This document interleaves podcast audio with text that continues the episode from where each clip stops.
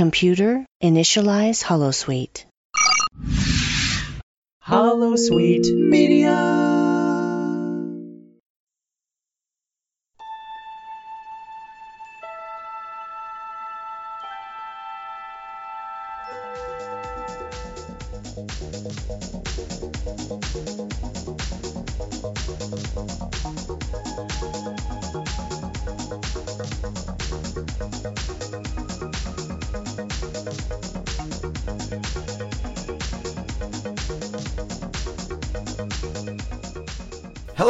And welcome to Not So Random Review, the podcast where we analyze, discuss, and review recently completed Star Trek seasons. My name is Andrew, and I will be co hosting for this very special bonus edition of RTR. And I'm joined by uh, Matt this week, and of course, it's now become tradition here on RTR that uh, you can choose who you want to be from Season 1 Lower Decks. Do you want to be a bumbling boiler, Boimler, a reliable Rutherford, a trusting Tendi, mischievous Mariner? What are you feeling like being today? Uh, I'm going to go off the board and I'm going to go with Stalwart Shaxs. Okay, very nice. Very nice. The big, burly Bajoran uh, security officer. I like it. I think I am going to go with a trusting Tendi, which is kind of ironic because she's Orion, but. Uh, you know what? Uh, as we found out, true. she's chosen another path. And uh, I guess the other thing that we should mention, Matt, is Happy Thanksgiving as we sit down here on uh, the Monday after Lower Decks finished up, which of course is our Canadian Thanksgiving. So happy Thanksgiving. To all our f- listeners north of the border, yes, happy Thanksgiving. I hope you enjoyed a big old turkey and uh, mashed potatoes and all the trimmings, as uh, I believe both of us either have or will. No doubt, and you've had yours. You you ate you had you you cooked yours yesterday. Right? Yeah, I'm always a Sunday. Sunday with all the football and everything else, I feel like is kind of the key day. And then you have Monday to recover. Exactly, and all the leftovers. So to lie down and let your stomach uh, recover from all the stretching and overeating. Indeed. And I mean, I guess like this year, you and I are giving thanks for all this Star Trek that we're getting, right? Uh, we've got uh, the end of Lower Decks, and this is kind of the turning point into Discovery Season 3. So there's lots to be thankful for. Yeah, the time we this will air, the the first season episode of Discovery should be uh, out for us to enjoy. Indeed, yes. So, uh, of course, I guess we should mention that this will be spoiler filled uh, as we kind of are going to go through all the episodes of Lower Decks season one. And uh, it originally aired on August the sixth, twenty twenty, and went into October the eighth, twenty twenty. So if you're, uh, you know, listening to this nine hundred years in the future, you'll uh, know kind of uh, where we were at when we uh, recorded this. there were some guest stars on Lower Decks season one. We got John de Lancie as Q. Jonathan Frakes as Riker, Marina Sirtis as Troi, Haley Joel Osment as Connor, J.G. Hertzler as Drookmani Captain, Kurtwood Smith as Clar, and Jack McBrayer as Badgie. Uh, Matt, did you know that we were getting any of these uh, guest stars ahead of time, or were these all surprises for you? Every single one of them was a surprise. I had no idea any of these actors were uh, were going to be appearing. Yeah, they did a pretty good job of uh, keeping that under wraps. I was quite surprised by pretty much all of them. Yeah, was there any that you didn't know until kind of the end of the season? Because there was a couple there when I was going through that I went, "Oh, I didn't know that that was who played that character." Um, did you get any slip through the radar or no? Kurtwood Smith, I didn't really get till I saw the name on the end credits, and J.G. Hertzler, like the Drookmani captain, the voice sounded very familiar, and as soon as I saw the name on the credits, I was like, "Okay, yep, that's right, that's who that was." But yeah, though I think the rest of them I was able to pick out. Yeah, the two that got me tricked was Haley Joel Osment as Connor. Um, that was one that I didn't really know. I don't. I mean, Haley Joel Osment hasn't really done anything recently, I don't think anyway. But of course, he's famous from Sixth Sense and his childhood acting.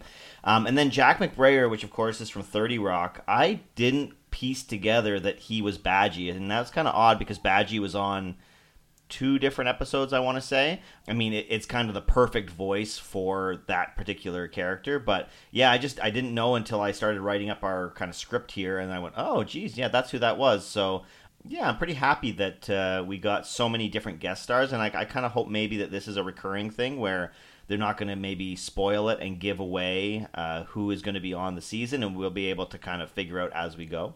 I have to admit that when I first heard Q, when Q first showed like appeared and was talking, I wasn't hundred percent sure it was actually John de Lancie. I thought maybe they got someone who sounded like him, but by the end of the episode, I was like, oh yeah, that's definitely John de Lancie.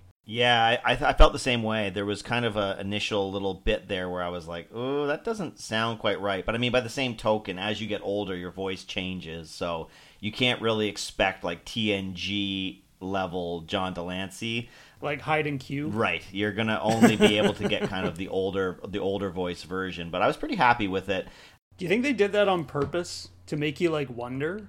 And then by the end they're like, Yeah, yeah, use your normal voice. I don't know. Maybe they did that on purpose. That was maybe the only one that they kind of gave away because there was a trailer in like the halfway mark, I want to say, that had Q pop up at the very end. I don't think he said anything, but I almost wonder if maybe you're right. They actually put that in as a, you know, is it going to actually be the real voice or is it going to be a, a fake voice or something? So I'm glad that we got John de Lancie, and I feel like they didn't blow their wad, as in we have a lot of Star Trek names that could potentially pop up in future seasons. Uh, they didn't really give us anything crazy, crazy here, I wouldn't say. I think that John de Lancie, he's been in lots of different series. Frakes and Sirtis have been in lots of different series. Kurtwood Smith has kind of been in the original series movies, and he was in Voyager. Um, and then the other, well, J.G. Hertzler's been in lots of stuff as well. Um, and then the other two are kind of more like celebrity guest stars. So there's a lot of Star Trek names that we could potentially see in the future, Matt. Yep, it's true. Um, the only other thing that we didn't really mention was that this was created and run by Mike McMahan, which of course is always the final thing that we see on the credits each uh, time that we watch uh, Lower Decks. And so, uh, yeah, we should give credit where it's due. All right, Matt. Um, I'm not sure how many kind of Star Trek fans that you have in your inner circle, but in terms of my friends, I kind of feel like you're one of the only ones that I know that are really like a true hardcore Star Trek fan. So I'm really itching to kind of jump into this because I kind of feel like, you know, we've been given this glorious little nugget of nostalgia and callbacks and tie ins and just kind of Star Trek goodness. And I don't really know a lot of people who watch it. So, yeah, I'm really excited to kind of dig into this. Uh, and I'm I'm almost kind of so excited I don't know where to start. What do you think about maybe just starting with kind of a general sense of the structure of the show? Um, we'll also maybe talk about the uh, opening credits and the animation. I think that might be would be a good place to kind of start. Um, what is your thoughts about the way that the shows are structured? Do you think that they have kind of encapsulated what the Star Trek episode is, even though it's 20 minutes, or do you think they've had to kind of change it for cartoon version. Well, I think that the 20 minute or 20 whatever it is, 24 minute uh, length, uh, I think they've been able to manage that a lot better than the other animated series has. Uh, the the other animated series, it's like they took 45 minutes and tried to cram it into 24 minutes, and I feel like I feel like at times it, it kind of moves quickly, but I don't think it's like at a dizzying pace that is disorienting. I think you can still enjoy it because you still have a chance to absorb what's happening. So I think they've done a pretty good job of using the 24 minutes length to tell a pretty pretty good story. And I, I really like that they've sort of made them more self-contained. There, I mean, there are there are sort of some ramifications to what happens from one episode to the next but generally i mean you can pretty much turn on any of these and if you haven't seen it or, or haven't been watching them in order and still enjoy it so um, i think as far as like the, the the format i think it was they, they used it very well yeah they've actually kind of kept the same you know plot arcs or not plot arcs but um, kind of more like the, the the plot acts right? So like there's kind of like the teaser, then you get the title card, then you kind of get like Act One, Two, and Three. Um, they're obviously shorter because it's a cartoon, and they've had to kind of change some of the ways that they do it depending on the episode. But I do like that it definitely feels like a Star Trek episode in the sense that something is introduced and then you know there's some sort of conflict and they have to resolve it and then by the time you get to the end of the episode we're pretty much back to where we had started so i, I really appreciate that And I mean, I guess that kind of transitions nicely into the next section, which is, you know, the the opening title card, right? It, this is something that you and I have discussed. Every Star Trek fan has discussed. You know, the opening card. Which one is the best? Which one is the worst? Which one has the the best music? Which one, whatever, right? What are your thoughts on Lower Decks and uh, the opening title card? The music is great. Uh, I have caught myself humming that theme song more than I would care to admit. Uh, so the music is really good. I I love the title card. I think it's like I think it's kind of ridiculous, but I think that that is very fitting for the show. There's the one spot where the ship is like sort of cruising along slowly, and then as it like gets to the back part of the engine, there's like a giant like space bug like latched onto it. I love that. I thought it. I, I I laugh every time I see it.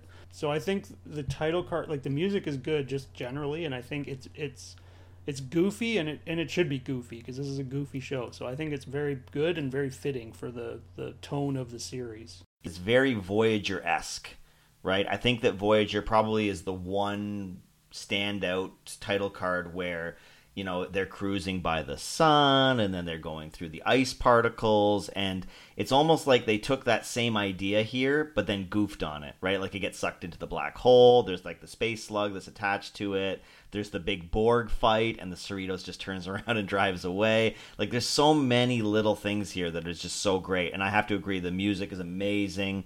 The visuals are amazing. Like they knocked this one out of the park um, I think that in terms of the actual song, I don't know that it would necessarily like top Deep Space Nine or Voyager or Next Generation for me, but I mean in terms of like for the first season, oh my goodness, like I could maybe see myself in the future saying this is one of my favorites for sure. Yeah, oh yeah, it's definitely up there for me. All right, I guess maybe the last kind of thing that I just want to want to talk about the show in general is uh, what are your thoughts on the way that it looks and the way that it feels? Because I kind of think that this is two things that they we both were were pretty confident that the uh, visuals would be good. I mean, it's 2020, right? Um, it's not like animated shows or anything new nowadays. But what about the feel of the show? Just, I mean, like, how Star Trekky does it feel? It it does feel pretty Star Trekky to me um, because they're on a ship and they're doing the you know jobs that you probably hear about but you never actually see on the show.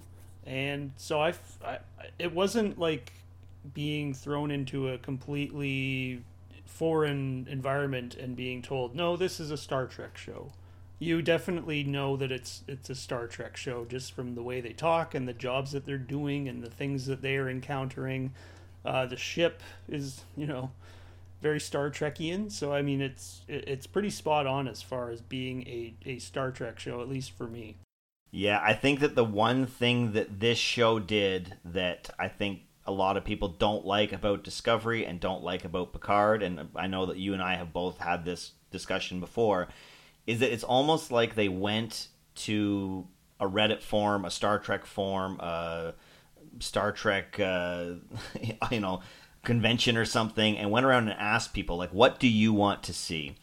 It's set in the perfect time zone, right? Like right after the glory era of Voyager, Deep Space Nine, and Next Generation. They have like uniforms that are different but familiar, and I absolutely love the way that they look. I think that the way that the ship looks, all the control panels, like the medical bay, the storage rooms, like everything, the shuttles even, uh, is just perfect. It's basically like TNG Voyager Deep Space Nine and a little bit more. You know what I mean? Like they've kind of maybe put a little bit of polish on it. They've changed a couple of little things, but it feels like that world and it feels like that universe.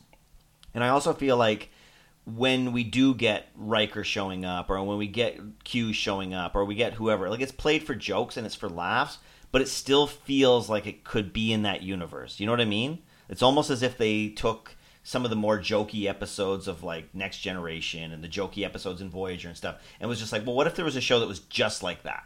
You know, they were all fistful of datas. They were all, you know, Fairhaven or whatever the case may be, or Bride of Chaotica. Like they've kind of taken all those things that we all know, we all love, and they've basically just cut away all the serious ones. And I think that they've just done it so beautifully. Absolutely, yeah. Like I've, I, I've always said, like you know, you know that I'm a big Seinfeld fan, and I love The Simpsons, and I just love comedy in general.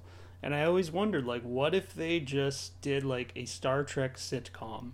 What would that look like? And I always thought that there was a lot of potential for it to be really good and really funny. And they've essentially done exactly what I've always wanted in that way with this show. And you know, it, it, the fact that it's animated also really opens up possibilities for them that they wouldn't have in a live action show. And I think that they, you know, we, we, we can talk about this a little later on, but I think that they really use the animation part of it pretty pretty well to do a bunch of zany, crazy things. The only thing that I would maybe say about this show that, that, that is maybe slightly negative is that would this show be funny if you had never watched Star Trek? Would this show even be watchable if you had never watched Star Trek previously? Well, that's a very interesting question. I my my my partner who has is zero interest in Star Trek has never really watched much of it ever. She sat and watched the entire 10 episodes with me and she loved it. She thought it was hilarious and she loved it. She couldn't get enough of it. Really? Okay, so that's maybe the litmus test. So I yeah I think if you I, I, think if you are a Star Trek fan you will you will probably appreciate it more. Right. But I don't know if you necessarily need to be a Star Trek fan to enjoy it and to, to think it's funny because I think some of the jokes and some of the you know zany situations that they're in like they're just sort of universal things. Uh, you know universally funny. So I mean that's kind of an anecdotal example, but I I feel like I, I you know watching it I feel like there's enough there that isn't like directly drawn from Star Trek that it's still funny. Right. But I do feel like if you are a Star Trek fan, it's like times a million because there's just so many references and so many tie-ins that if you are a fan of Star Trek, it just goes from being good to being amazing almost. I'll give you a specific example. So there's that one episode where they're debating who the biggest badass in the galaxy is, and they're like, "Oh no, it's it's it, they're they're arguing over whether it's Khan or Roga Danar. Right. And I laughed my ass off when when Boimler dropped Roga Danar in that uh, that debate, and my my my partner didn't really get that. I think she sort of understood that these were two sort of known characters that were really big badasses, but like like Roga Danar. Yeah. You, like that's a that's a deep cut.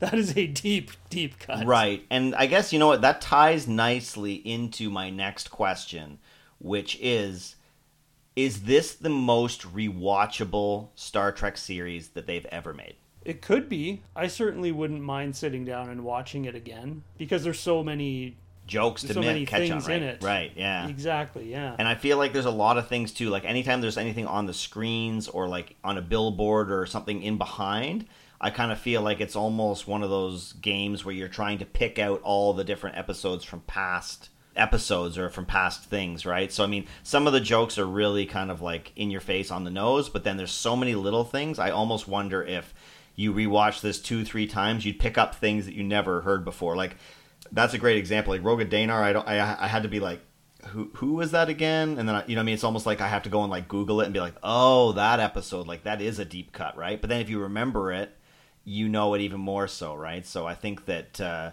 yeah, an excellent point uh, all around. And I, I do kind of feel like, have you watched this once or twice through? I've only watched it once through so far. Yeah, me as well. But I do feel like this is probably the series that, as soon as it ended, I almost wanted to go back to the beginning and start watching it over again.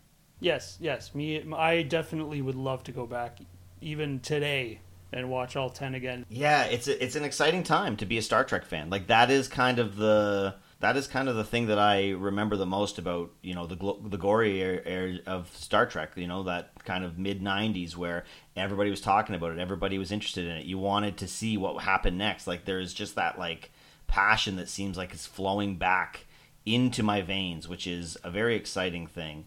Uh, and I guess maybe the, the the next thing to talk about would be the, the season the series premiere, which was uh, Second Contact. I think that we both had some reservations when the show got announced, when the trailer came out, when we did our little preamble about what we thought it was going to be. So you know, we sit down. We, we, we get our, our soda pop and our, our, our thing of popcorn. Second contact drops, and I mean, what do we get? What were your initial thoughts? Like, how far into the show did you get before you were like, "Yes, I like this," or "Oh God, they this is horrible"? Um, or did it take a few episodes for you to kind of get a feel for it? Uh, it didn't take long. Like maybe five, eight minutes into the first episode, I was like, okay, this this is if, as long as it's this is sort of the typical what we can expect. This is going to be really good. This is going to be funny. It's going to be Star Trekian, and it's going to be a lot of fun to watch. It, it didn't take me very long to be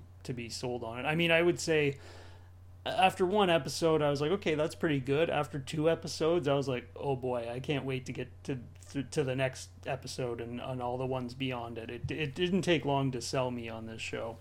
And and I mean, I tend to agree. I think that when I saw the trailer, I thought that it was going to be a certain way. It felt like the jokes were going to be really spastic, and and and that the stuff that they were going to do was not going to really be for me. But then when the actual episode came out, like yeah there was a couple of things that maybe weren't as funny as others but um, it almost felt like it worked better once you started to kind of get the idea of the characters and stuff i mean the whole show is based around these four ensigns and they've done a really good job in in kind of giving them their own unique kind of personalities their own unique backstories and like I don't know what your thoughts are, but like I kind of find them all to be like very likable, and I mean in some cases maybe very lovable. Uh, what are your thoughts on kind of the main characters? I guess we could maybe just go. I mean, you can just talk about it in general. I well, I think you kind of hit on it when you said that they all are sort of different and unique, but they are all very likable characters. Like there aren't eh, of the main four, I don't really dislike any of them. They're all they all have their own sort of unique qualities and personalities, but they all kind of mesh together in this this nice nice way and I I really enjoyed all four of them. Was there anybody in particular that you thought you weren't going to really like, but then when you actually saw them, you were like, "Oh, actually, you know what? That was pretty good."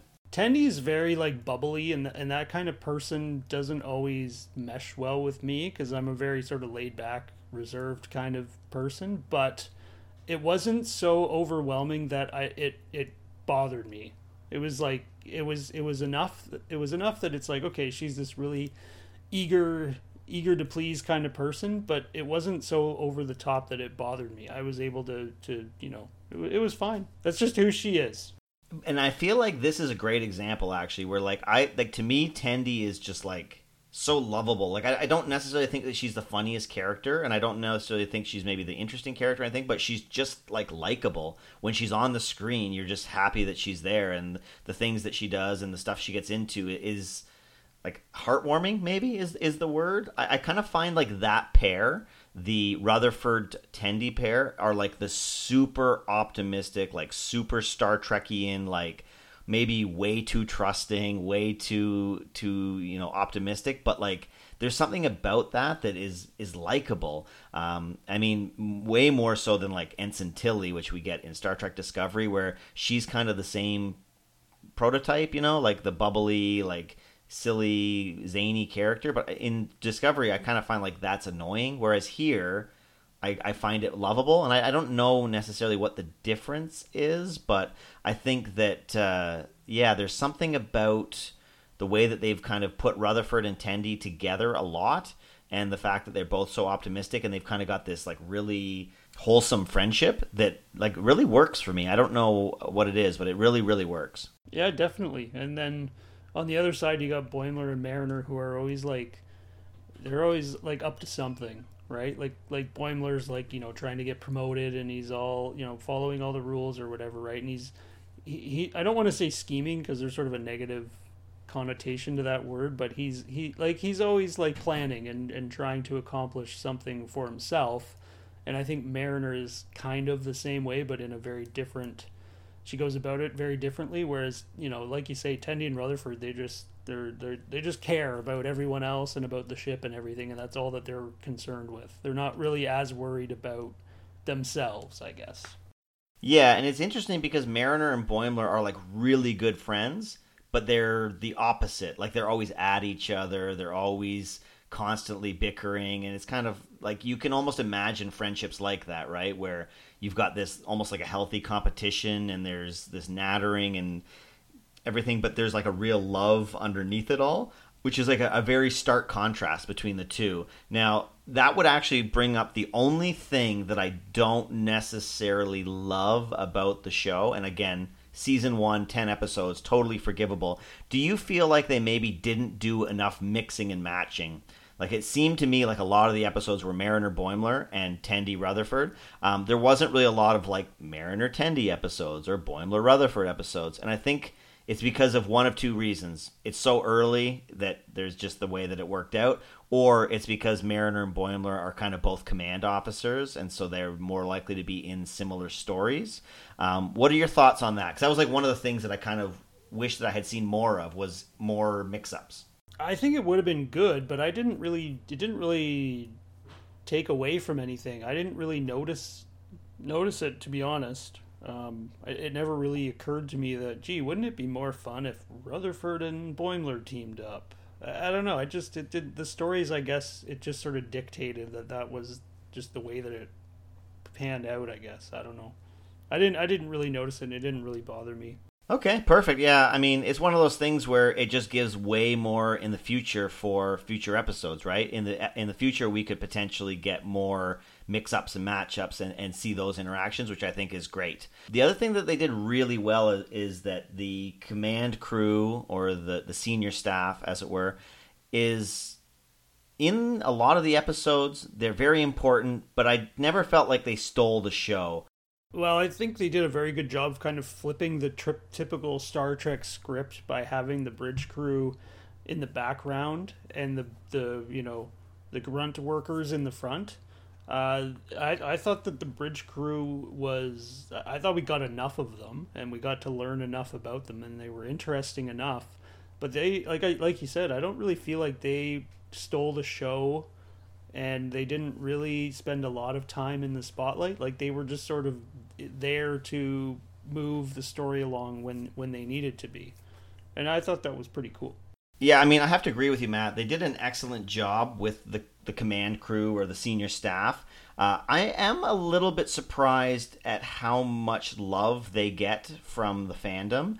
Uh, when I was on that open channel a couple weeks back, uh, we were listening through and reading through some comments from online, and it was like people love T'Ana, people love Freeman, people love Shaxs, and I didn't have that feeling. Not that I didn't think they were great, not that I didn't think that they were interesting, but I didn't really have this kind of visceral love for any of the command crew. I'm kind of more in line with the ensigns where I see the command crew as like holier than thou and they think they're so great and they're always taking all the credit like that's kind of the feeling that i got about them. But yeah there is a lot of people who love the command crew even though we only get them in, in small kind of batches.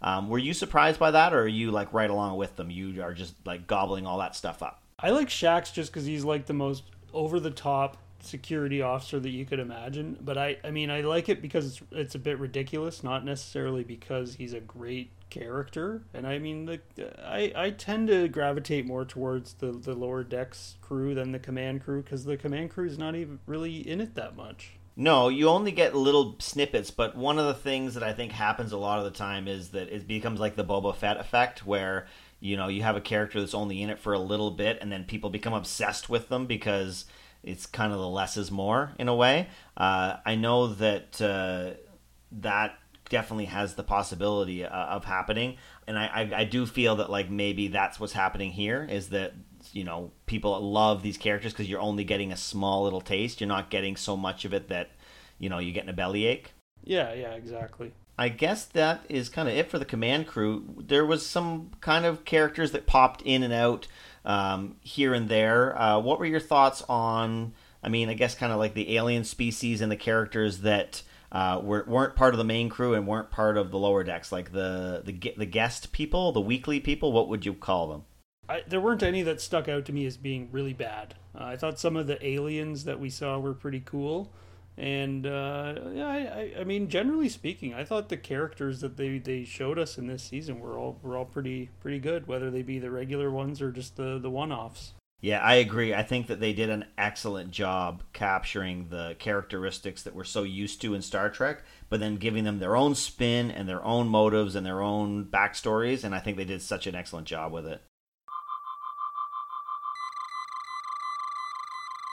All right, Matt, it feels a little strange just because this is not really the kind of show where you get, you know, a lot of arcs and, and mystery and things to discuss and things to to complain about. Uh, but I do think there is some nice little arcs that we get. Again, we only have 10 episodes, 20 minute episodes at that. And so the stuff that we get is pretty small, but I do like the things we get. So um, I think that obviously the first one and the biggest one is this kind of feelings and reaction and interaction between Mariner and her mother because uh, Mariner obviously has kind of a storied back history, and so you know she's kind of been tucked away on the Cerritos under the care of her mother uh, because you know she has just run into so much trouble in the past and stuff. Uh, what are your thoughts on let's call it the Mariner story arc? Yeah, it's interesting, you know, because you don't get to see in regular Star Trek a lot of like sort of badass officers that break the rules and sort of do what they feel like doing or what they think is right. And so it's a very stark contrast to what we're we're used to. And I think it's a nice wrinkle that she makes her or that they made her the captain's daughter because then you sort of get that feeling of like oh she's doing it as to, to be a rebel or she's doing it just as like a reaction against what her her mother has and i guess her father too because we know that her father's an admiral um, so she, it's like she's you know reacting against what they've, what she's known all her life, I guess. So it, it's kind of an interesting little piece of uh, plot that we sort of get throughout the season. I do find it interesting too that they have kind of speckled her backstory with all this intrigue. Like she's worked with Will Riker before. She worked on Deep Space Nine. She's she's worked on multiple ships and she's been promoted up the ranks and then been torn down the ranks. So we don't know exactly what her past is, but it seems from what we see of her that she is doing things for the right reasons. She just doesn't really necessarily believe in the Star Trek hierarchy. Like she almost has a disdain for being ranking for ranking up uh, because there is such snobbery, I guess, amongst the amongst the command crew. And I mean, there's that one episode where she becomes the the, the right hand woman uh, for her friend, and she like purposely blows it because she just doesn't ever want to kind of get to that spot. Um, it's something that we've never seen in Star Trek. Uh, every person that has ever been in Starfleet before has always wanted to rank up. And so to have somebody who's so adamantly against it is a very interesting thing. Yeah, exactly. And I think it's like a perceived snobbery. She thinks that, you know, the people that are way up at the top are the sort of the way that you might, you know, people in our time might perceive like upper management, you know, and and so on.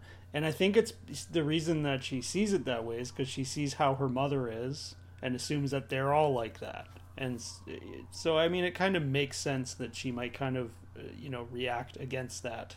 Yeah, I mean, and I think that it's a stark contrast to Boimler, who is the one who is constantly trying to be promoted, who's doing all the right things, but then is almost tripping over his own feet at his effort and it kind of is holding him back all the way through. So, I mean, Boimler's arc is not really necessarily an arc as much as it's just kind of like he's the typical character that we see who's trying to get promoted. And then, of course, you know, spoilers we mentioned, um, he finally does at uh, at the end of the season. So, uh, what are your thoughts on kind of this Boimler? Let's call him like the brown noser arc. Let's say. I think it was hilarious. You know, there he was going to such lengths to try and impress the you know the captain or whoever else in the command crew, and it just led to all these hilarious moments where he puts himself in an awkward position or. Uh, he says something and then immediately regrets it because he thinks it's the right thing to say. I mean, the episode where they were on the holodeck making the movie, the whole point of that was so that he could figure out what he's supposed to say. It's like when you go to a job interview, right? You're trying to learn like okay, what is this uh, person who's going to be interviewing me like? What do they like to hear? What sort of things do they value as far as who people that are working for them? And he's basically doing the same thing, but he's doing it in like the most hilarious, you know, unorthodox way by going to the holodeck that Mariner's set up with all the like she's like you know read all their personal logs and programmed it all into the computer and was, I don't know, it just it was a really funny thing watching Boimler, who's kind of an awkward person, trying to sort out like what is he supposed to say or what is he supposed to do, and and more often than not, it ended up being the wrong thing to say or the wrong thing to do. The and the thing about that too is he ends up learning too much, and then he ends up blowing it because he learned too much and he couldn't handle the information that he learned, which is just the most Boimler thing that there is, right? So, yeah, I think that there's there's something there, right? I, and I mean, obviously, when we get to season two, we can probably imagine he gets sent back to the Cerritos and he's going to get demoted or whatever. But I mean, it doesn't really matter because that's not what the joke is, right? The joke is is that he's always trying to to reach the brass ring and he's just bumbles and, and messes it up. So the, the, the smugness when he finally gets onto the Titan at the end, you just know that it's short lived. You know what I mean? Like it's you know he's gonna blow it, but that's kind of like who cares? That's the joke, you know. It's it's interesting because like Mariner is always getting bumped down because she wants to, and Boimler is I'm sure inevitably going to get bumped down because of something he does. So it's kind of interesting that you have two characters who have very different goals, but they only they kind of end up in the same place. Right. Yeah. No. Exactly. And I think that's probably the reason we get them paired up so much. Yeah, yeah, exactly, exactly. And I also think it's part of the reason too why you know I think that's the main plot arc is kind of the relationship between Mariner and Boimler and kind of their relation and their their thought about command and, and, and, and being promoted and things like that. I don't know that Tendi and Rutherford really have any sense of like an arc throughout the season. Did you really feel like they had something that occurred to them or, or happened to them? Or are they mostly just kind of like we're just flushing them out? Well, I would say that they're both sort of trying to do what's best for the ship or for the crew. And I guess I, I mean that's not really a, an arc or, or anything. That's just sort of who they are as as characters. But it was it was interesting to see. You know, on the one hand, they're they're facing a crisis, and Boimler is trying to do the right thing, and Mariner is trying to do the right thing but not follow the rules. And then you have Tendi and Rutherford who are just sort of doing what they have to to help with the people or the ship. So it was, you know, th- that pair was kind of kind of had a different job or role, I guess, to play in the stories. But it was it was kind of interesting in a way because because they're they're sort of the altruistic, which is altruistic pair, which is kind of a Starfleet thing. They had some interesting moments out of you know this this want to do what's right or to help people. And I guess the the last plot arc and probably the character that we didn't mention yet, but is the most important, perhaps, character uh, on the show, and that, of course, is the USS Cerritos. And the plot arc that the Cerritos is never taken seriously. It's never given the the the good jobs or the important assignments and kind of this arc way that you know by the end of the season we are we have a little bit more respect for for the ship and and, and for her crew because uh, you know they were kind of able to uh, fend off the Pakleds or at least long enough for the for the Titan to show up. What are your thoughts on the ship as a character and as well as the plot arc of the ship not being taken seriously and and, and getting at least some recognition by the time the, the season ends. When I think about the ship itself, I feel like it's like the Jonathan Archer of ships. Like it just gets pummeled to like almost to pieces every week. It seems like they find themselves in a in a situation where they're the the ship is just getting getting wrecked. And I mean, at the end, like it was literally in pieces by the end of the season, and then they had to kind of put it back together. But um, I, I don't know. I think it was kind of neat that at the beginning, like you say, they're not there's no respect for the ship or the crew. They just get sent off on these. Like, was there was even an episode where they were like supposed to go to some like you know pr- pretty prestigious like diplomatic thing on Cardassia, and then at the last minute they're like, oh, never mind. You guys have to go and like deal with this garbage spill or something. I forget what it was.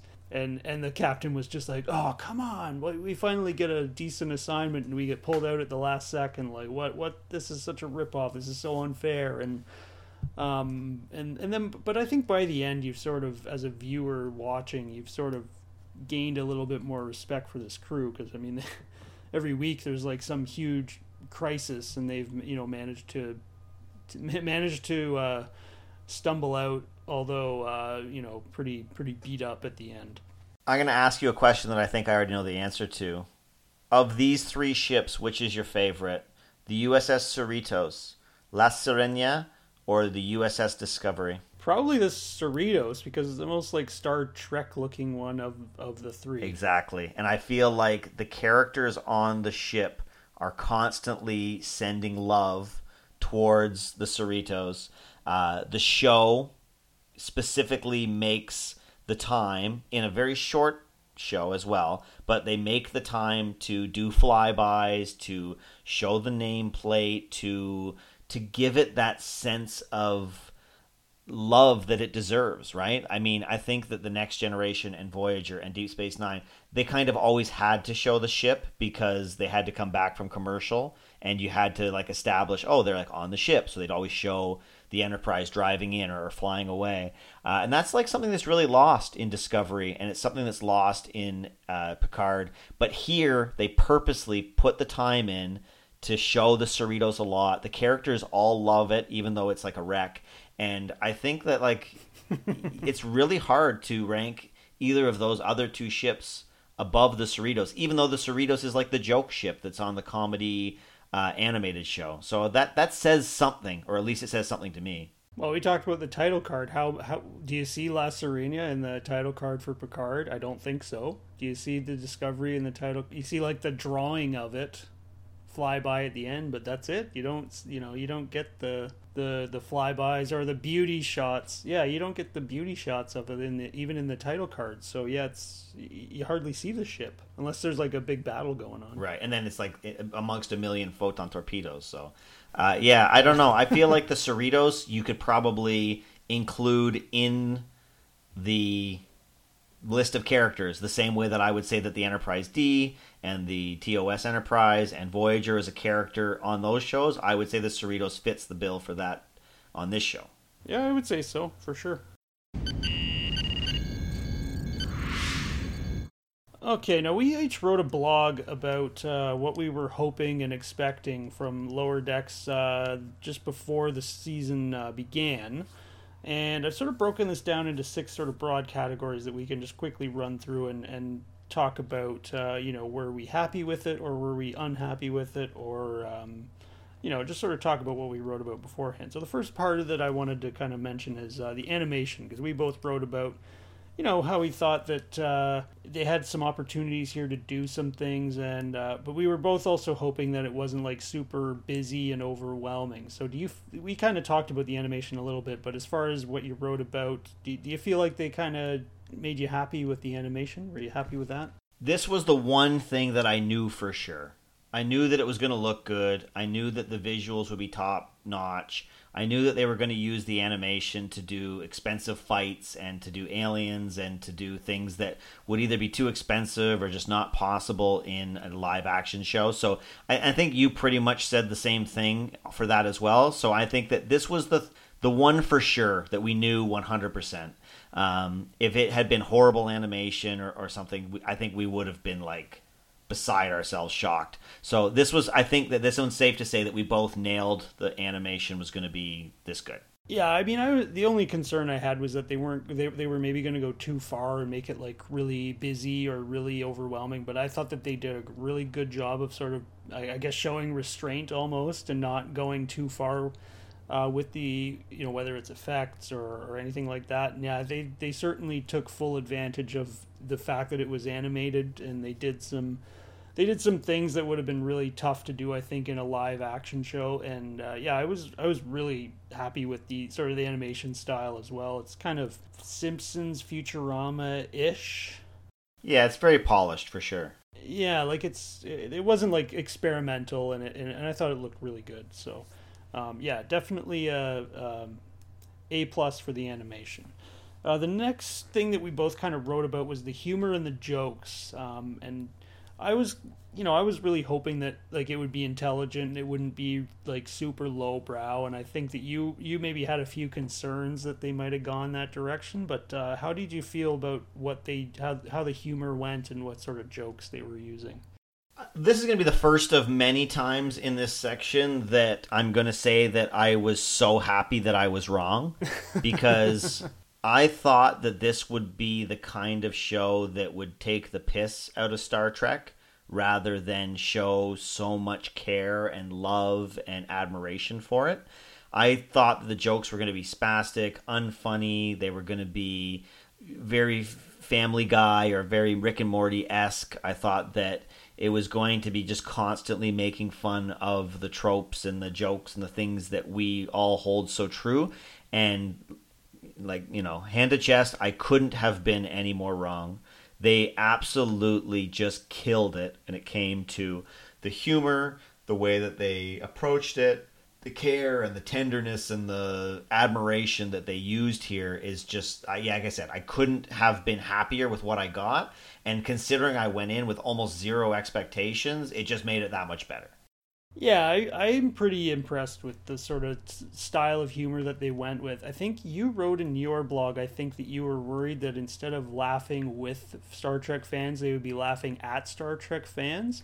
And I think that it was very much laughing with us. You know, they they sort of they poked fun, but they weren't making fun of like Star Trek fans or they weren't making fun of certain aspects of of of the shows. I think it very much was like yeah, some of these things like I, I point to that scene where the where where Mariner corrects the admiral with the way he pronounced censors. He said censors, right. and or, like almost everybody pronounces it censors and and that's like a, it's like a little thing that you that I think Tuvok was the one character that always said censors for whatever reason. I have no idea why. That was it, the way that they sort of poked fun at that without making fun of the you know us outright. I thought it was sort of a, a good example of how they went about sort of making this a funny show without making it like completely satire or completely a, a parody so I was very, you know, I was pretty happy with the humor. I thought that they did a really nice job of, of, of making it funny without making it. I don't, I don't know if offensive is the right word to Star Trek fans, but it was very much laughing along with us rather than at us. Uh, next, we both kind of talked a little bit about the stories in our blogs. You know, did you were you happy with the sort of stories that they were they were telling, or yeah, again, I again I was wrong. I really thought that the whole lower decks thing was going to hamstring the entire show, and that they would just eventually default to the command crew. Similar to the way that remember how Michael Burnham was going to be the star of the show, even though she was the first officer, not the captain. And everybody said like that won't really work. It has to be about the captain. And then the show came out and it didn't really work because it had to be about the captain. And everybody spent all the time talking about Lorca and Georgiou and Pike. I thought, oh, it's just going to happen again because they're not able to do a show based around the minor characters without the captain always showing up and popping up and the command crew happening. And then they proved me wrong. It actually has nothing to do with that. It has everything to do with the way that you present the show and the way that you present the characters. And they did it in such a way where, like you said, Mariner has a different perspective on the entire Starfleet thing the entire Star Trek thing. And we all buy it because I think we've all worked crummy jobs with crummy bosses. And we're kind of like, yeah, you know what? It is true. If you look at it from, uh, you know, three degrees different perspective, all of a sudden the entire thing changes. And I don't think it ruins the other Star Treks, and I don't think it changes the other Star Treks or anything. It's just another story and one that we haven't gotten. So again, A plus plus. Yeah, the only thing I kind of worried about was that maybe some of them would be a little over the top uh, and just be so zany that it's like, oh, is this really Star Trek? But I thought that they did a nice job of keeping it kind of toned down enough that, yeah, it's still funny, but it's not completely ridiculous. And even some of the ones, like the first one when they had that sort of like zombie thing going on, it was even still like yeah the ship was sort of being taken over but they it was believable because there was that virus it wasn't just like uh you know it wasn't like half baked explanation for why the crew's like turning into zombies. So it, it, it, you know, and it didn't really overshadow what they were trying to do with these lower decks characters. I mean, it's just showing like a shipwide disaster from their perspective. So it still worked pretty well. And we have seen Vulcan zombies before. yeah, that's true. So yeah, no, I thought they were still able to tell really nice stories and really good stories, even though it was sort of uh, on the on the backdrop of a of a humorous concept. So yeah, no, I, I really thought they told some nice nice nice stories over the season. Uh, the next thing was characters, and we kind of talked a little bit about the characters already, but um, were you know were you happy with with what we got as far as characters go? And i'm also going to include like the the cameos that we get because i feel like we both kind of talked a little bit about cameos in our blog. So what what did you think of the characters just sort of in a general sense and and the cameos as well? So i was half right half wrong on this one I thought that there would be tons of callbacks to old Trek. I thought that there would be some surprise cameos from, you know, some minor name people and maybe a couple of major name people. So that was right. The thing that I was wrong, and again, so wrong, was that I thought that most of the characters would be unlikable and that there would be maybe a couple of peripheral characters that were of interest and that we'd want more of. Couldn't be more wrong. I know that, like, I think that the peripheral characters that we want more of is true uh, you know, everyone loves the Doctor, everyone loves Shaxs and Ransom and all all the side characters, but man, you can just tell reading that blog how bitter I was after uh, Star Trek Picard. Uh, I had such little faith in this show, and then it just slapped me right in the face and was like, "Nope, every character you'll love because we're going to write them so that you will love them." And by the time the halfway through the first episode, I was like, "Oh, I'm wrong.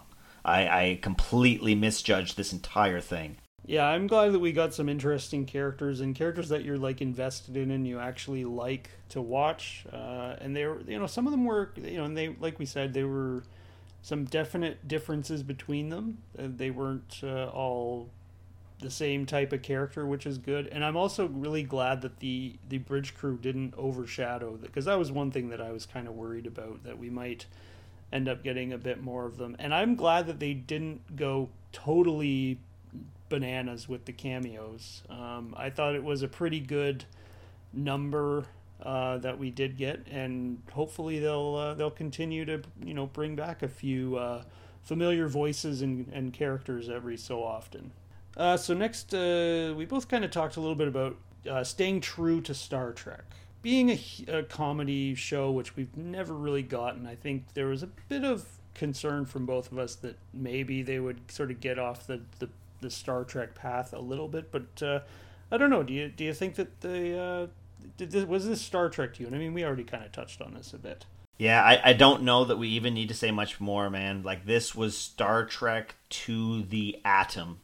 It was from top to bottom the characters, the music, the the jokes, the everything. Like I, I mean, I don't want to maybe go too too far, but I also wouldn't mind going and, and just flat out saying that, this is as Star Trek as it could possibly have been.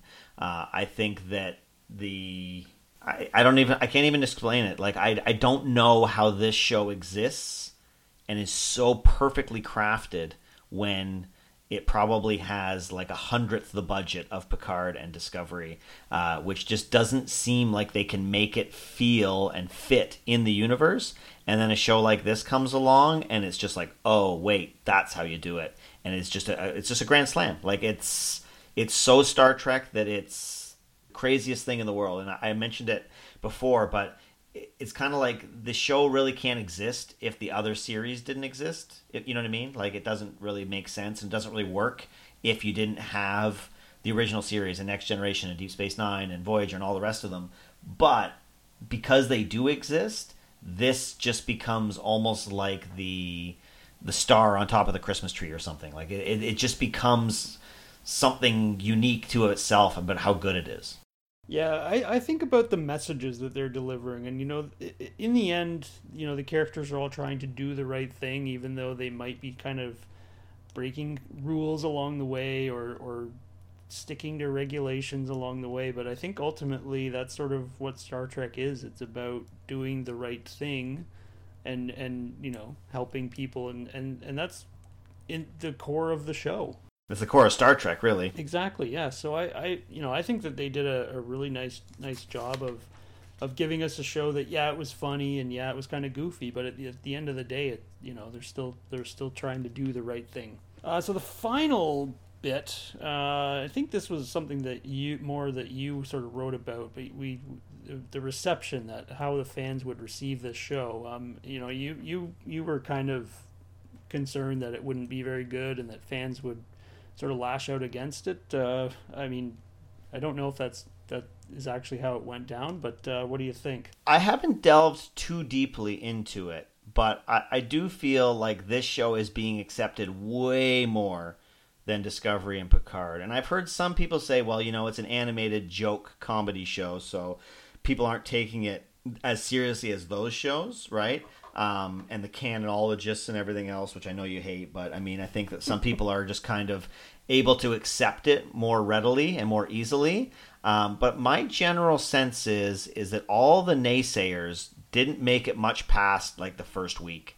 Uh, I did see a couple of YouTube people do second contact and then they all just tended to disappear. Whereas like if you go onto twitter onto reddit onto wherever after an episode of picard or discovery you can find tons and tons and tons of hate for all those shows. Uh, this show those guys got real quiet real fast and I think that uh, that says a lot. I think that says maybe more than anything else is that you know when you can qu- when you quiet the haters, you know you've done something real special. Yeah, I mean, I'm I'm certainly not one that can speak or take the pulse of the entire world of Star Trek fans, but um, the you know I know a handful of people who are, are you know pretty big Star Trek fans, and they seem to love it.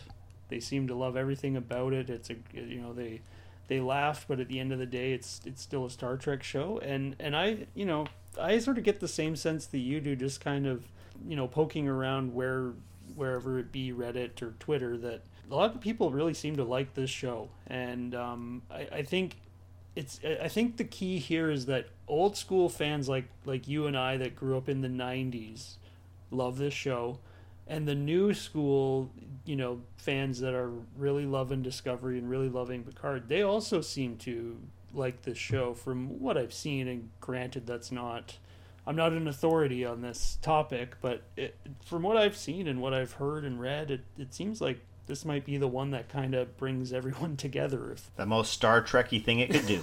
yeah, that's that's quite right.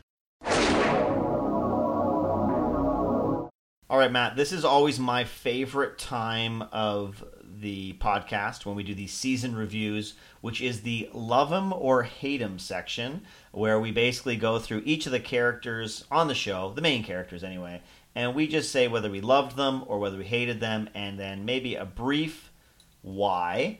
Uh, and then we're going to look at the episodes and we're going to do kind of the same thing. So um, let's start with what I would consider to be the main character, um, although I think maybe some people would disagree. But I think it's safe to say that the main character, Beckett Mariner, or maybe I should say Ensign Beckett Mariner, is that love him or hater? Uh, love him. Uh, I thought that she was sort of uh, the like the the anti Starfleet that we're sort of used to seeing. So I and I thought it worked great on the show with the with with her and Boimler. Yeah, this was the character that I was for sure thinking was going to be too spastic, too zany, too in your face, too loud. And then she kind of was, but I ended up loving her anyway. So it's uh, it's it's funny how your perceptions from trailers and stuff can be so wrong. Uh, hundred percent love them. I think that this is a great character to center a show around and a different, unique perspective. Next up is Bradward Boimler. What is your thoughts on Bradward? Uh, interesting first name. Uh, yeah. I, I, I quite enjoyed Boimler as well. He was uh, a bit of a, an awkward and sort of bumbling character that, that found himself in some interesting situations, but uh, I thought he worked great on the show, and he was quite quite funny and quite interesting. Okay, that's a love him. That's a love him. Yeah. Yeah, it's a love him for me as well. I think that Boimler is another one that you could imagine this being a really annoying character, the the brown noser, the suck up, the kiss up, whatever you want to to say, but they give enough of a reason for why he's like that that he becomes kind of lovable in his own way. So, yeah, we're two for two, Matt. Let's keep the good times rolling. Next up is Ensign D'Vana Tendi. I'm gonna say, I mean, if I could sort of go like neutral, I would, but I do love Tendi. Even though she's a bit more bubbly than maybe I would like, she was still kind of interesting enough and had tons of funny moments just being bubbly and excited about even the most mundane things. So yeah, love Tendi. Yeah, I love Tendi as well. I, I always have a soft spot for the science workers of the of the ship, so that that kind of is a big plus for me. I also like too that they made her an Orion, and then they had that that in the movie episode they kind of mention that you know some of the Orions are branching out from pirating and and, and kidnapping and stuff. Uh, and I just love that she's kind of the complete opposite of every Orion that we have seen so far. I I just love this character, and I, I don't even necessarily think that she's in the funniest stuff, but like just her interactions with like the exocomp, her interactions with the dog that she made, it's just so wholesome and, and, and lovely. It's yeah, and I, Noelle Wells is uh, the person who voices her. She's from Saturday Night Live, and like she's really lovable as well. So I think that probably helps. But yeah, three for three, Matt. Uh, let's keep it going with Ensign Samanthan Rutherford. Sam Rutherford. Do you love Rutherford or hate him? Um, I love Rutherford too. He's uh, he's probably of the four. He's probably the one I like the the least. But uh, he has he's still interesting, right? Like he's got that implant, and I liked in the last episode how he had like the the different like mood modes and he was like cycling through through them. So yeah like they they they used him in a way to that sort of created some uniquely funny situations because of his his interest in just being he's like a workaholic i guess. And and i think they use that pretty pretty well to put him into some you know kind of weird funny situations so that is pretty strong start from both of us. We both love the four main characters, the four ensigns, which is exactly what you would want if you were writing a show. Let's see if anything changes when we go to the you know the crooked command crew, the senior staff that Mariner can't stand. Uh, let's see how uh, we feel about them. Uh, first is Captain Carol Freeman. Matt, is that a love or is that a hate? I I do love Freeman. I think she's like the perfect captain for this kind of not taken seriously ship because she she seems to want to be taken seriously but still manages to get the ship into these bad situations so um, I, I have no problem with Captain Freeman. I thought that she was pretty good and caused some hilarious uh, situations too. That's true. I mean, warp me is her like her you know uh, engage, which is hilarious.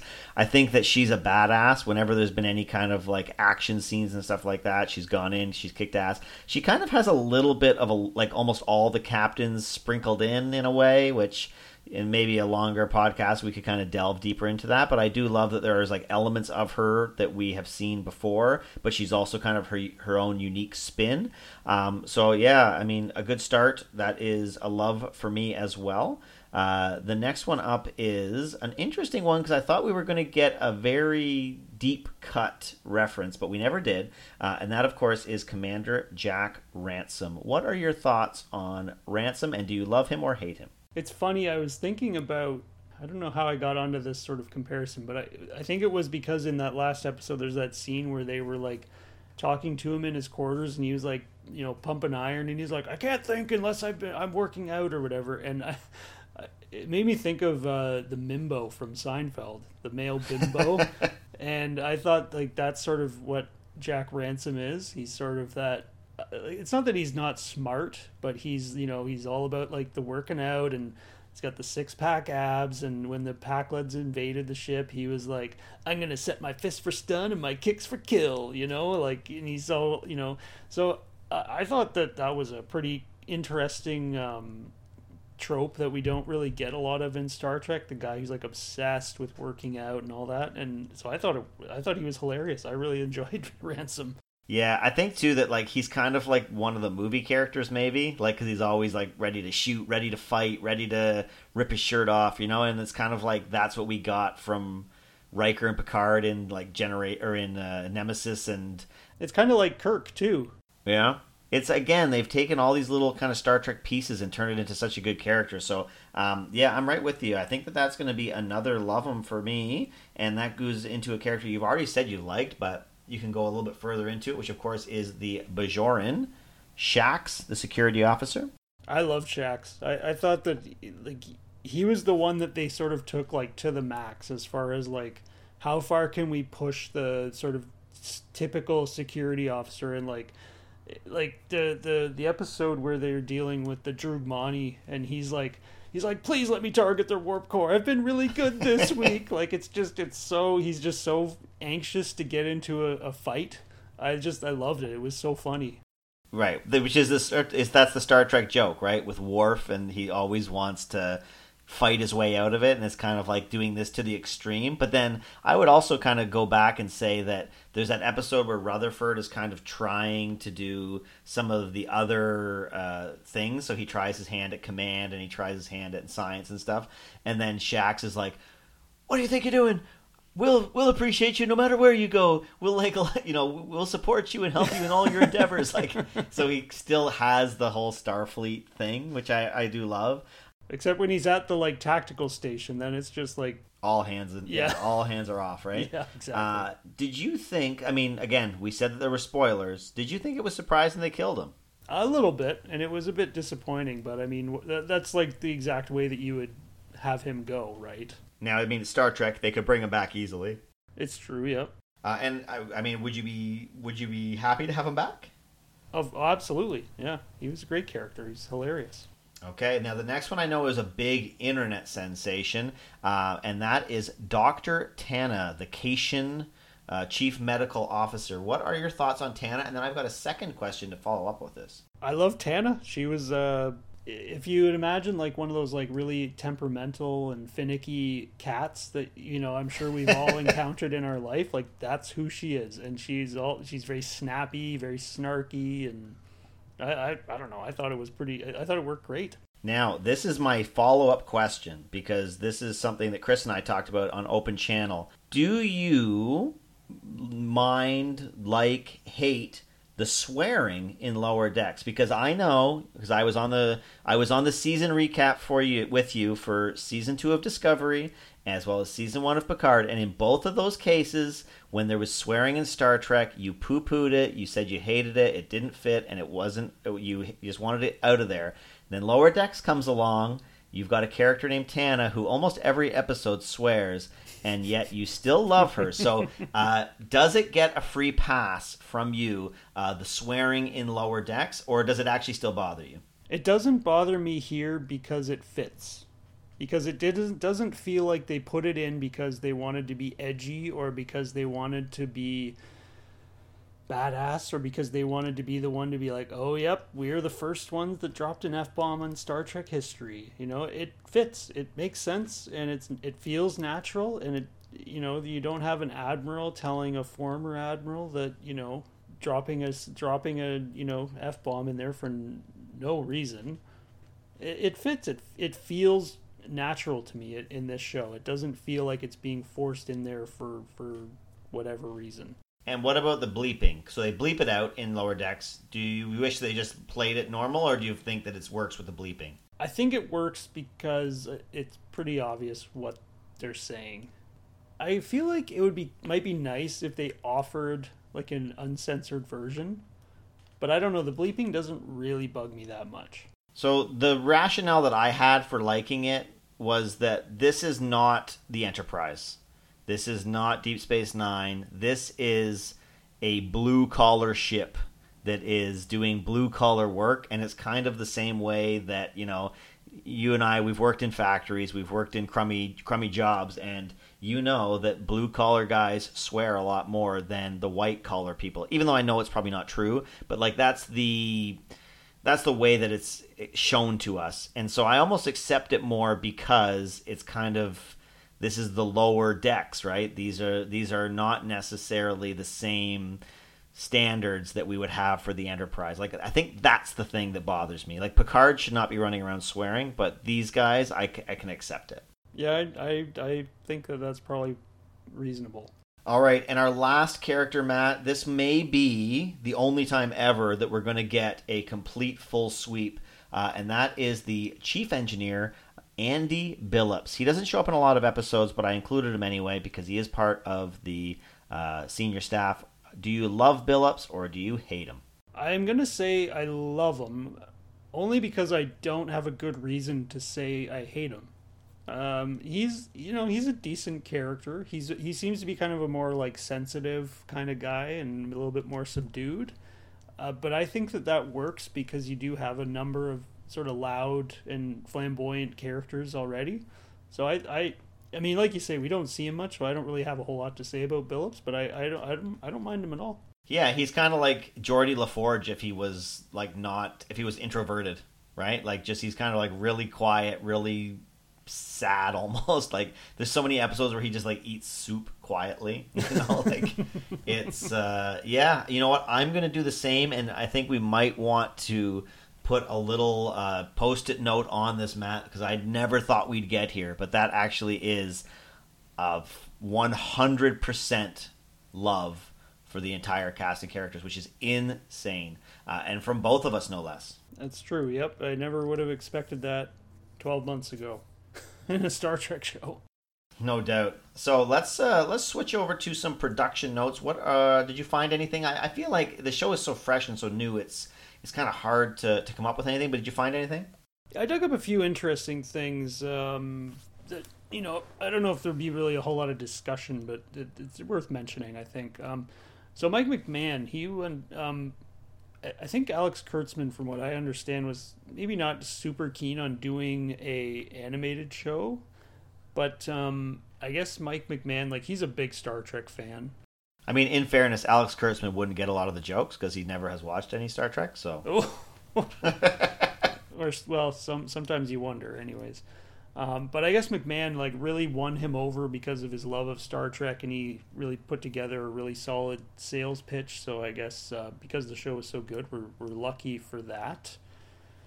Uh, as we know, this is the first animated series on CBS All Access, like period, and it's also the first animated Star Trek series in 46 years, so almost half a century since we had an animated Star Trek series, wow. which is pretty pretty incredible because I feel like Star Trek would be a good show, a, a good franchise that would lend itself well to animation, but uh, it's been a long time. Well, uh, we're getting another one, Star Trek Prodigy, right around the corner. Now this was, you know, focused specifically on the support crew and and the whole idea was that, you know, the major events of the ship would be kind of in the periphery of the of the the show and we get a more more more focus on the support crew and and I think that the inspiration for that was the episode Lower Decks of the Next Generation, which I believe I read Mike McMahan that's like his favorite episode. Not surprising that the uh, the episode of the same name inspired this uh, this ep- or this uh, this show.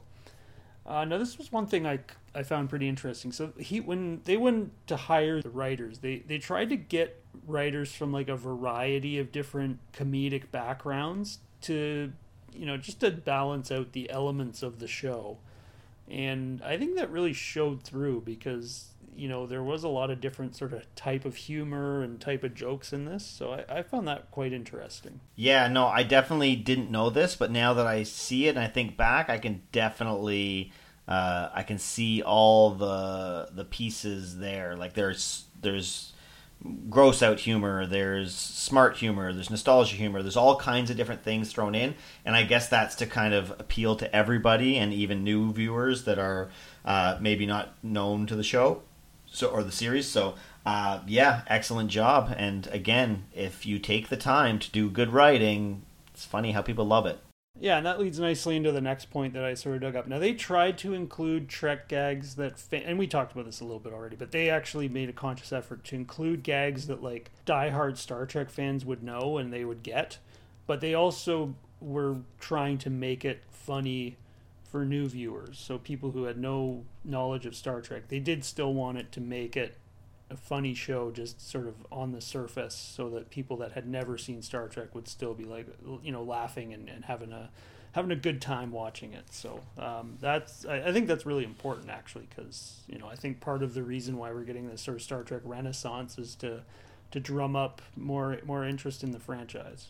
Right. Yeah, and I mean, I think that they did a good job honoring the traditional designs as well, like all the stuff that we've seen and the references and the music as well. So um, apparently, uh, Jeff Russo, who he does what Discovery and Picard. That's right. Yes. He he wasn't available to do it, so then they got Chris Westlake, which is the person who does Rick and Morty. So that's obviously where they found him because that is uh, McMahan's baby as well yeah, no surprise that he would get a composer that he was already familiar with when Jeff Russo wasn't uh, wasn't available.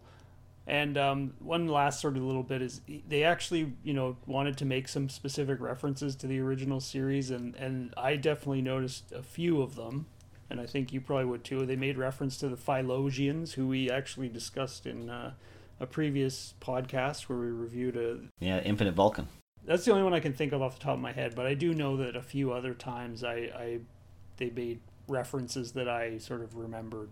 Yeah, there's that classic one in the very last episode where they show a picture of Kirk and Spock on like a pad, and it's from the live action show, but they used the animated series Style. visuals and styles. I thought that was really good. Yes, that's right. Yeah, that's a, that is another one. Yeah, yeah. So pretty pretty cool that they uh, they they sort of paid homage to the the late the last animated series. Yeah, no, definitely. Uh, since most people probably don't even remember that that show existed, but Well, according to some canonologist, it never happened. never did. Yes.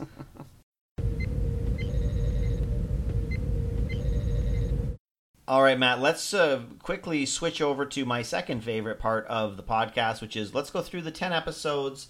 And I just want you to give me was that episode a warp speed or was it a impulse speed? I think that you know if you want to go through and, and maybe mention your favorite bit or something, that's fine. But if we start talking about our favorite lines and jokes and everything from every episode, we'll probably be here all day. So just give me uh, your uh, warp speed, impulse speed, uh, the season premiere, the series premiere, uh, second contact. What did you think about that?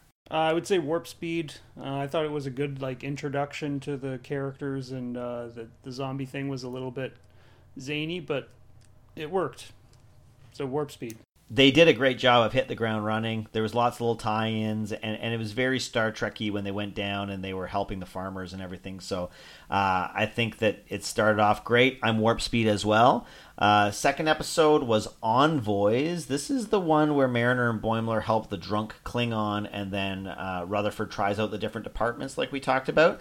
Was that a warp speed or an impulse speed? Uh, I would say warp speed. I thought the drunk Klingon was really funny, and uh, Rutherford trying out the other departments was there was some humorous uh, results from that as well. So uh, yeah, warp speed for me. I'm warp speed right along with you. This was again. Sometimes you wonder the pilot. It might not be. It might be kind of just a one off. This was the one that really made me feel like okay, they get the idea here. Like they know. Uh, they know what they're doing, and this is to be. Uh, going to be a fun ride. Uh, so let's move on to the third episode, which was Temporal Edict. This is the one with the buffer time where uh, they find out that the lower decks people have actually been kind of scheduling in time to uh, have them not have so much work, which is kind of funny because this is one of the classic Star Trek tropes, right? They can always get stuff done faster than uh, what you'd expect. Is that warp speed or impulse speed for you?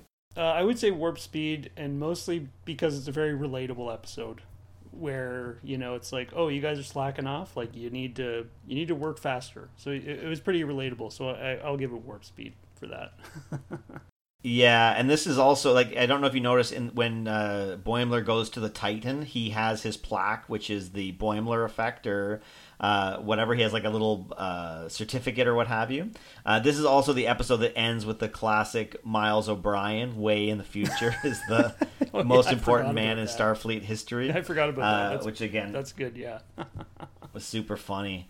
Uh, okay, the next one is uh, Moist Vessel. This is the one where they try to get Mariner off the ship by giving her terrible jobs, but then there's the side plot where Tendi messes up the guy's spiritual journey. Was that a warp or an impulse speed? Um, I'll give it warp. Uh, it, it was kind of a funny idea that like Freeman would try to get Mariner off the ship by just giving her really crappy jobs and then have her request a transfer and then but Mariner saw right through it so it totally worked backfired. I thought it was pretty pretty pretty funny episode.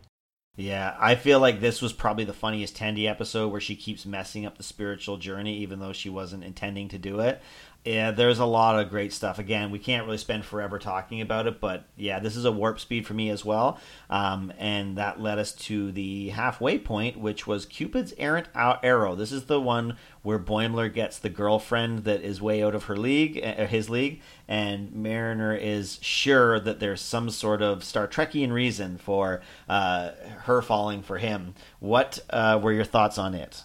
I'll say warp speed for this one too. It was uh, it was kind of a goofy premise to begin with, and then like Mariner thinking that she was like some sort of awful alien because of that one time that she saw it happen. It was good. It was a funny episode. But it was another one of those ones too where this is like nostalgia to the maximum where she's just rhyming off every reason ever why people would fall in love not for the real reasons. And then of course i did like to at the end when she turns out to be right and that it's actually a pheromone producing worm that's attached himself to Boimler. And so unfortunately for him you know she peels that off and all of a sudden he's not that appealing. So uh, that's a warp speed for me and that was the halfway point so uh, the next episode was kind of the first one that went really into kind of a different uh, era. That was Terminal Provocations, which is the Badgie episode. So this is Jack McBrayer and the Badgie episode. Was that a warp speed or an impulse speed? I'm I'm kind of torn on this one. I wasn't crazy about Badgie. I thought it was a bit gimmicky. But this one also has my favorite moment from the whole season, which we'll get to in a moment. So I'll, I'll give it a warp speed because I did like the sort of other half of the episode, but I thought Badgie was kind of a bit much. Much. Yeah, when they're like beating him to death and stuff and he's like bleeding out, it was a bit extra. I, am going to give it warp speed as well, but this was probably my least favorite episode of the season. Um, I feel like this was also the point where I was like, oh, I hope they're not running out of juice because um, this is again, it's the back half, and I was like, oh, I hope they're not running out of ideas. This one didn't have as many good callbacks. It didn't have as much to it, but it was still an enjoyable episode. And I felt like when Badgie came back later, I liked him a lot more. Uh, and I mean, it's obviously a goof on the clip, the paperclip from when we were kids, right, with Microsoft Word and stuff. So that part was funny. Let's go into the sixth episode, which was much to do about Boimler. This one, obviously, we're gonna love because Boimler goes out of phase, just like in the next phase when Ensign Ro and uh, Geordi LaForge does, uh, and then they're going to send him to the farm, which is a freak show. A freak show, but then it ends up being a paradise real in the end. so, um, what were your thoughts on Much to Do about Boimler? Uh, I'll say Warp Speed. Uh, that one was pretty funny. Uh, the whole like transporter accident was a little bit silly, but but it led to uh, some some really funny scenes, especially on that that like ship of the damned kind of thing. this also had like the chain of command kind of episode too, where uh, they go on like that uh, secret mission with like the black Jedi or black ninja suits, and they bring in a new Jellicoe to run the ship and stuff, which I thought was also kind of a, a funny thing. Warp speed for me, man. This is this is looking promising. Uh, the next episode is Veritas, and this is the one where they get put on trial, and it ends up being a birthday party. Oh, I love this one. It was so funny. Warp speed, like warp warp nine point nine for me. This was a great episode. There's just so much. There, there were so many pieces of uh, like this is the one that the, the the diehard fans probably love the most because there's just so many little pieces in it that that a you know an ordinary person would probably not pick up. But I I love this one. It was great. Yeah, warp speed for me. This one it, it, it reeks of just like all those classic you know Klingon trials that we've seen in the past, and then the the joke at the end where it's not actually a trial and it's just a hall for people to get rented out. Uh, this is also the one where we get Kurtwood Smith, which is a nice little add-in. So uh, warp speed for me as well. Uh, the penultimate episode was Crisis Point. This is the movie episode where Mariner recreates all of the movies to deal with her personal problems. Um, this actually was my favorite episode of the season. I was never a huge fan of the movies growing up, but then they kind of really grew on me. Um, so, I mean, it's obviously warp speed for me, but I think that they did a lot really good here. And I liked the fact that they did a holodeck episode where the holodeck safeties were working so they were able to like fight and explode and everything like that. So uh, this one is warp speed for me. What about for you? Uh, warp speed as well. There's a lot of really great stuff. Like you say, they they I think they covered just about every movie, if not all of them, in this. And yeah, it was it was a lot of fun to watch this one. All right, and then the season finale, which I knew that you would love, and there's definitely that one moment where I knew you were just going to completely go bonkers, which was no small parts. This is the huge season finale. There's tons of stuff here. Riker shows up, the Titan shows up, but more importantly for you, and I know this would really hit home, is the Pakleds yeah. show up. So, what are your thoughts on no small parts? I think it's pretty obvious a warp speed for both of us, but just give me your final thought. I'll say warp 9.8 for this one. This is definitely a warp speed. And yeah, you mentioned uh, the Pakleds. I mean, the, it's not that I particularly like them, although I think they are kind of a perfect alien to turn up in a show like this because they are pretty goofy and funny. But you know, the the first episode that I ever saw was the Samaritan Snare, which is the episode of Next Generation with the Pakleds. So this one, yeah, it really really hit home to see them show up in in this show. So yeah, definitely a warp speed here. And I mean Riker and Troi showing up. I mean that that that doesn't doesn't hurt its chances. All right, Matt. I mean, this has to be the biggest gush fest that we've ever done. But I mean, you already said your favorite episode. Uh, is there a favorite scene or quote that you want to include with it?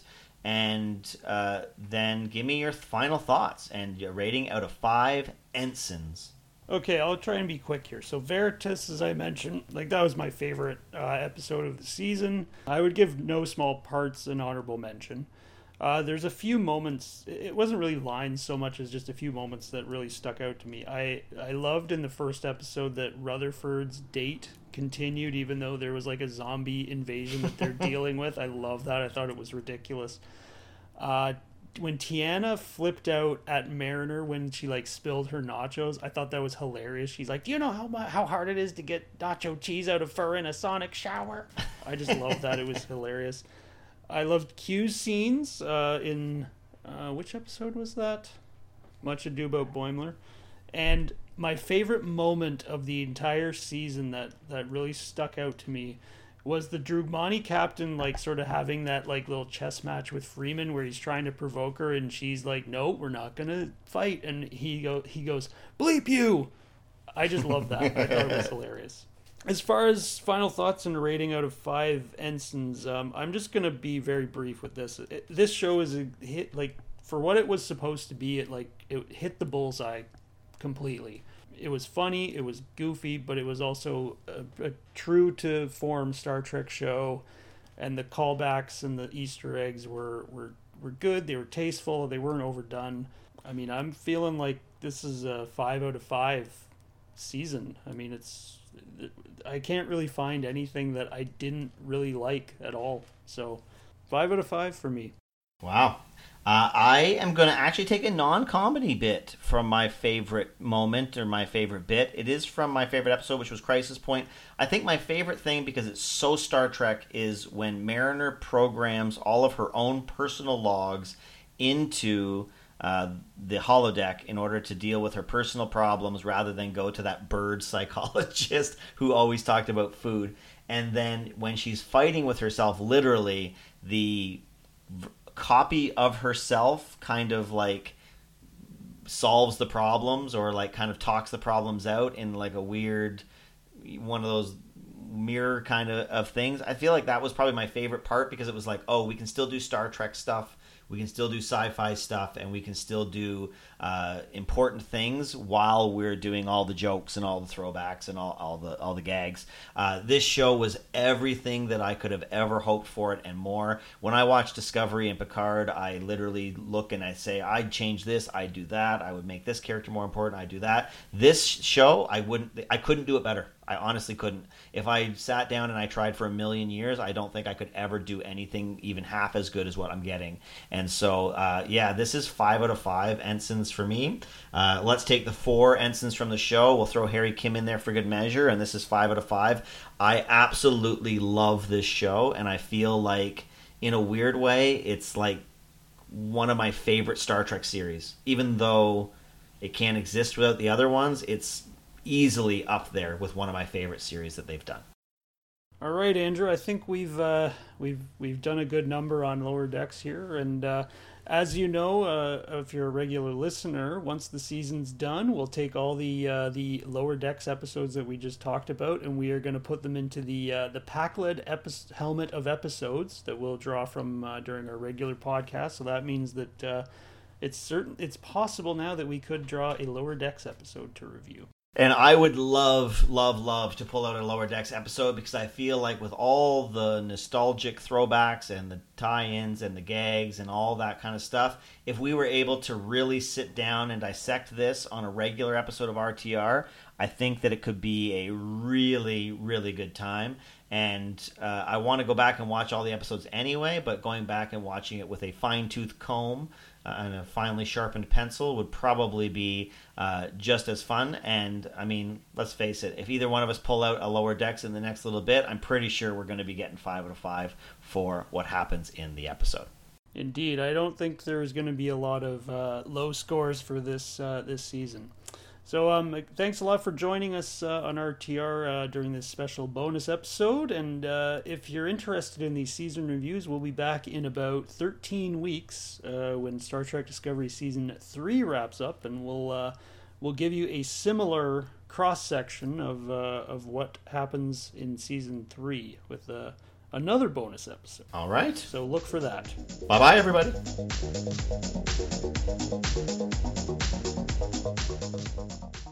This show is brought to you by Holosuite Media. Computer, list other available Holosuite Media programs. Loading Holosuite preview program for Open Channel, a Star Trek community podcast. And it was a very Star Trek way to deal with that type of internal conflict, too. Mm-hmm, you know, I really loved that. She's working it out with her holographic self and it was also very Jungian, like her subconscious, mm-hmm. her unconscious was becoming conscious, and it was actually her that was that was talking, the actual Mariner that was having the realizations as she was talking to the holographic character, which I thought was really cool. Loading Holosuite preview program for The Janeway, a Star Trek Voyager podcast before that timepiece stopped working. Mm-hmm, that really because ugly, he saw it in the shop window. That really ugly timepiece. When I first watched it, I thought, okay, yes, this is a clock that maybe somebody puts on their desk or mm-hmm. on a wall somewhere. But later we see somebody pull the same thing out of their pocket. Do they not have watches? yeah. Oh, it's like one of those like huge clunky mobile phones that all they ever did was like call people. It's like, nope, this is just a big clock for my pocket. It's something that Flavor Flav should be wearing around his neck. It's that big and obnoxious. Is that a clock in your pocket, or are you just happy to see me? oh no, no, it's it's just a clock. It's most definitely a clock.